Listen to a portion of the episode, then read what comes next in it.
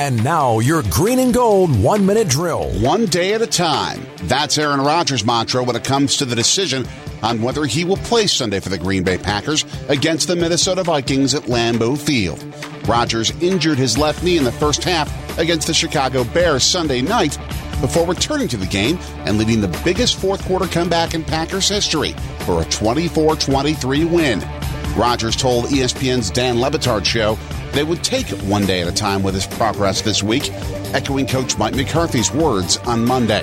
The Packers have moved wide receiver and kick returner Trevor Davis to injured reserve. He had a hamstring problem that kept him out of Sunday's season opener.